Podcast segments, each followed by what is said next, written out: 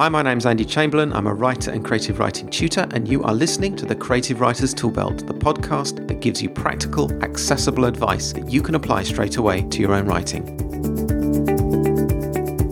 And welcome to episode 97 of the Creative Writers Toolbelt. I'm nearly at 100 episodes of the show, and as some of you know, I plan to publish a book later this year that will distill all of the best advice and insight that I've had into just one volume. I'm working on editing the book now, and as I look back over the episodes I've done, there's one fundamental truth that keeps coming up again and again when it comes to creative writing, and it's this be authentic. And I've come back to this issue so often that I've decided to revisit it now in an episode just to itself. So today we're going to take some time to explore this issue of being authentic in our writing, what it means and why it's so important. And of course, the usual rules apply. There'll be lots of examples. And I hope that by the end of this episode, not only will you understand what I mean by being authentic, but also you'll believe that it's important as well. And you'll have some idea about how to apply this principle to your work. So let's start with this question. What does it mean to be authentic? Well, very simply, authenticity is about being believable and credible. In terms of creative writing, it's at the heart of the development of your story, and it's also at the very core of creating compelling and believable characters. It influences the way in which setting is developed and even how you do your research. Being authentic means being true to how a story would unfold, how a character would behave. It doesn't mean that what you say absolutely has to have happened, but it does mean that the reader has to believe that it could happen. Now, I'm a big fan of the School of Life, which is an organization that promotes emotional intelligence and helps people understand themselves and the world around them. You can find out more about them at theschooloflife.com. And in a recent episode on their YouTube channel, they tackled the thorny social question of how not to be boring. And they argue that the secret to not being boring lies in being able to speak honestly, especially about what we desire, what we're passionate about. In that episode, they say this, and I quote, the human animal witnessed in its essence with honesty and without artifice is always interesting. When we call a person boring, we're just pointing to someone who has not had the courage or concentration to tell us what it's like to be them. By contrast, we invariably prove compelling when we say what we truly desire, envy, regret, mourn, or dream. Now, there's a crucial lesson here for all of us as writers, especially in the way in which we present our characters and how they interact with each other. Because although the quote that I've just read you is supposed to be applied to real life, it's also completely applicable to the creation of excellent stories and compelling characters. And I believe that if we can present characters who are honest, especially about their deepest goals and motivations and passions, then we'll go a long way to achieving our goal of creating excellent stories. This doesn't mean that these characters have to reveal these things completely to each other, although in some instances they will certainly do that. It does mean that they have to present their passion and honesty to the reader. It's in the presentation of a compelling and authentic story populated by compelling and authentic characters that we capture the reader. The editor and creative writing tutor Sol Stein said that the job of the writer is to, and I quote, provide the reader with an experience that is superior to the experiences that they encounter in everyday life. Now, this advice helps us to dispense with all the wrong reasons to become a writer, namely to make money, to promote a cause, to become famous. These are all subsidiary objectives and they might be very worthy, but they're not the primary objective for writing. Our primary task is to entertain, to inform, to inspire, to enthrall the reader. And so to provide them as Sol Stein would say, with a superior experience to that which they're experiencing in real life. As readers, we won't be interested in a story unless we care about or are at least intrigued by the characters and their context, the story and the setting. And the best way to get a reader interested in a character and a story is to make everything you're doing authentic. Now, to give you an idea of what I mean by authentic, I want to give you just two examples. Forget for a moment about creative writing completely and instead just observe how you react to the characters involved and the believability of their actions in these next two examples. First of all, let's consider Frodo at Mount Doom. In J.R.R. Tolkien's The Lord of the Rings, Frodo journeys hundreds of miles to throw the ring into the cracks of doom. We've been with him in a journey that has involved life threatening situations, betrayal, loss, and pain. And at the last moment, when victory over Sauron is within his grasp, when all Frodo has to do is to throw the ring into the cracks of doom, what does he do? He tries to keep the ring for himself. Now we know that the right thing for Frodo to do would be to chuck that ring into the lava and be done with it. We know this. Frodo knows this as well. And we know that he's aware of it, but we also understand his circumstances and the power that the ring can exert over anyone, especially him. Given all of this, Frodo's reaction is actually believable. The context in which it happens means that this is an authentic reaction. Imagine for a moment what Frodo is like and how he's feeling. He's tired, he's hungry, he's thirsty, he's weary, he is at the end of everything. The ring has been a weight on him in all senses for weeks and weeks and weeks. He is exhausted. He comes to the end of his journey and he just gives up. And we believe in it. We believe that it is possible that that could be the case. And it's because his reaction is authentic that we are all the more drawn into the story and the drama of that final act by the edge of Mount Doom. Here's another example taken from the Bible. The first book of Kings in the Old Testament tells us the story of how King Solomon settled a dispute between two women who were arguing over which of them was the mother of a baby. Both women claimed the baby for themselves. It was clear that one was lying and one was telling the truth. As the women argued over the custody of the child, Solomon deals with the situation by asking one of his attendants to bring a sword. He is proposing to cut the child in half so that each woman can have half each. As soon as he says this, one of the women relinquishes her right to the child. She says, Let this other woman take the child. And Solomon picks up the child and gives her, the woman who's relinquished her rights, the child because he has realized, as we do as we read it, that of course she is the mother. She would rather face the pain of losing the child to another woman than for her baby to lose his life. Now, whether this story is true or not is actually irrelevant to the point. The point is that it feels authentic. We understand how Solomon could have discerned what was going on here. We understand the reaction of the women involved. We can believe that a mother would give up her baby to another rather than see him killed, that her love would cause her to relinquish him. This is an authentic response to the situation, and it's what makes the story compelling. The authentic story is the compelling and interesting story, just as the authentic person is the compelling and interesting person in life.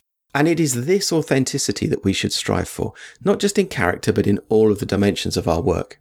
And I'll be honest with you, attaining this authenticity is hard work. It requires an effort of imagination and an effort of application to the craft but it is, I think, the single biggest factor in producing a compelling and successful story. The hard work is worth it, especially if we can present a story in which the resolution is not easy to guess in advance, but which, once revealed, seems perfectly reasonable to the reader. And this, of course, is the objective of people who write mystery and police procedurals, but it's also something that all writers in all genres should aspire to. And this aspiration for story is not new. It was identified by none other than Aristotle when he said something like this. A good plot has a beginning, which connects to a middle, which connects to an end. The element of the plot should all tie together, and the best plots contain elements that might surprise the reader initially, but which, on reflection, seem inevitable and understandable. Now, that advice is as sound today as it was when it was first written or spoken by Aristotle 2,300 years ago.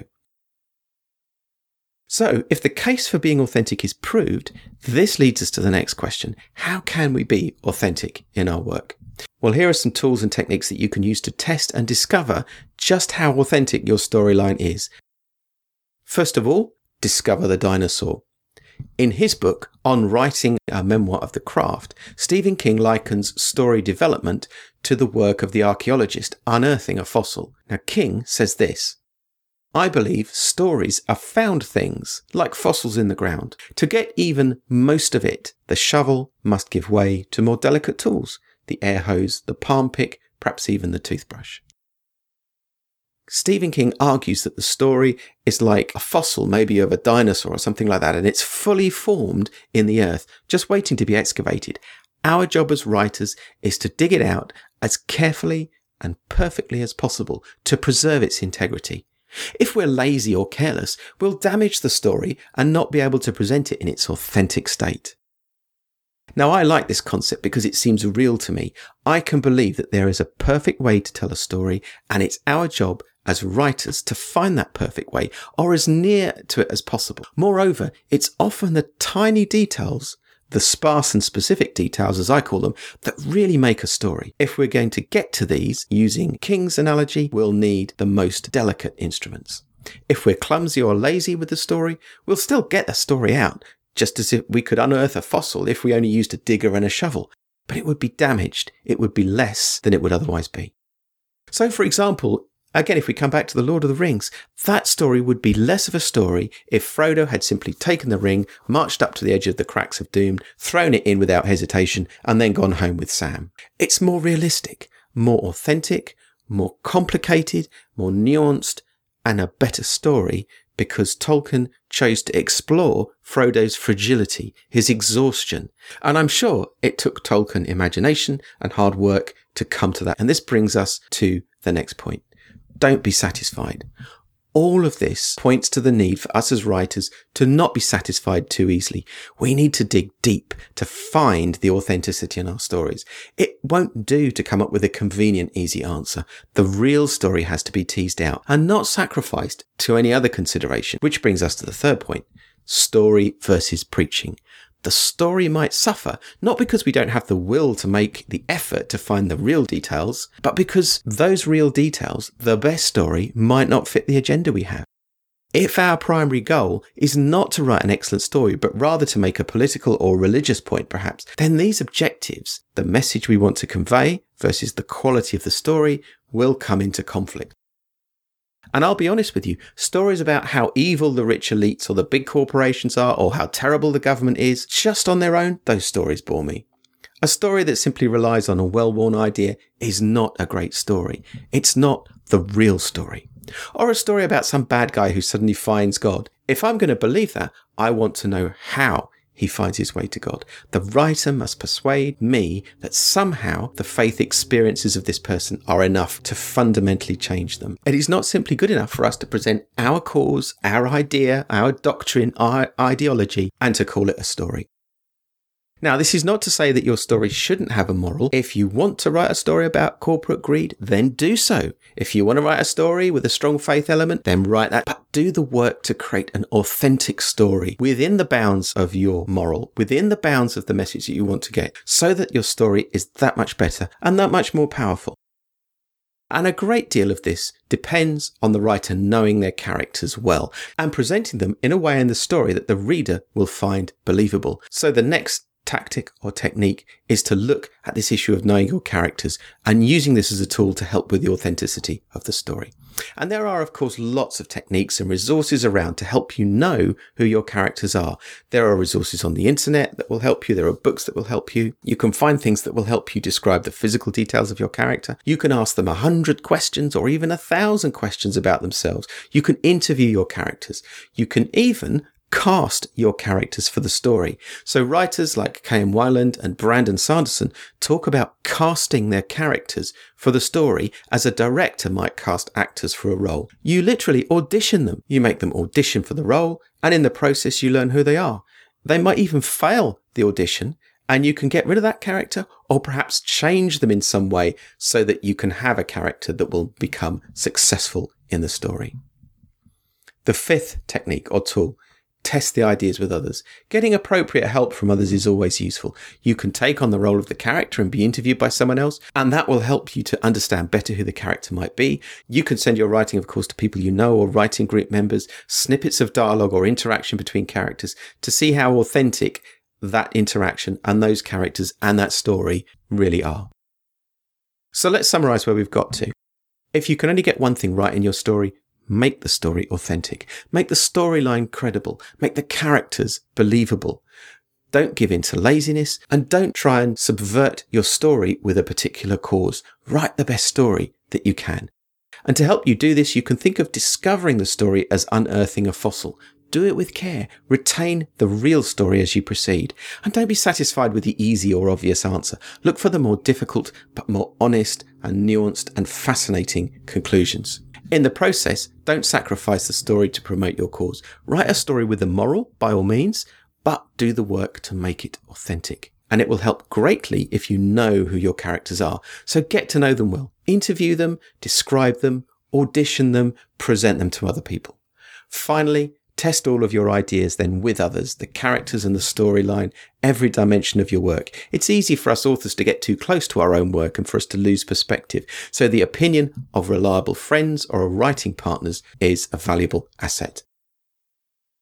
So being authentic is hard. It requires imagination, it requires work, and it requires not giving in to the easy answer, to the orderly setting, the safe solution. Don't be too polite.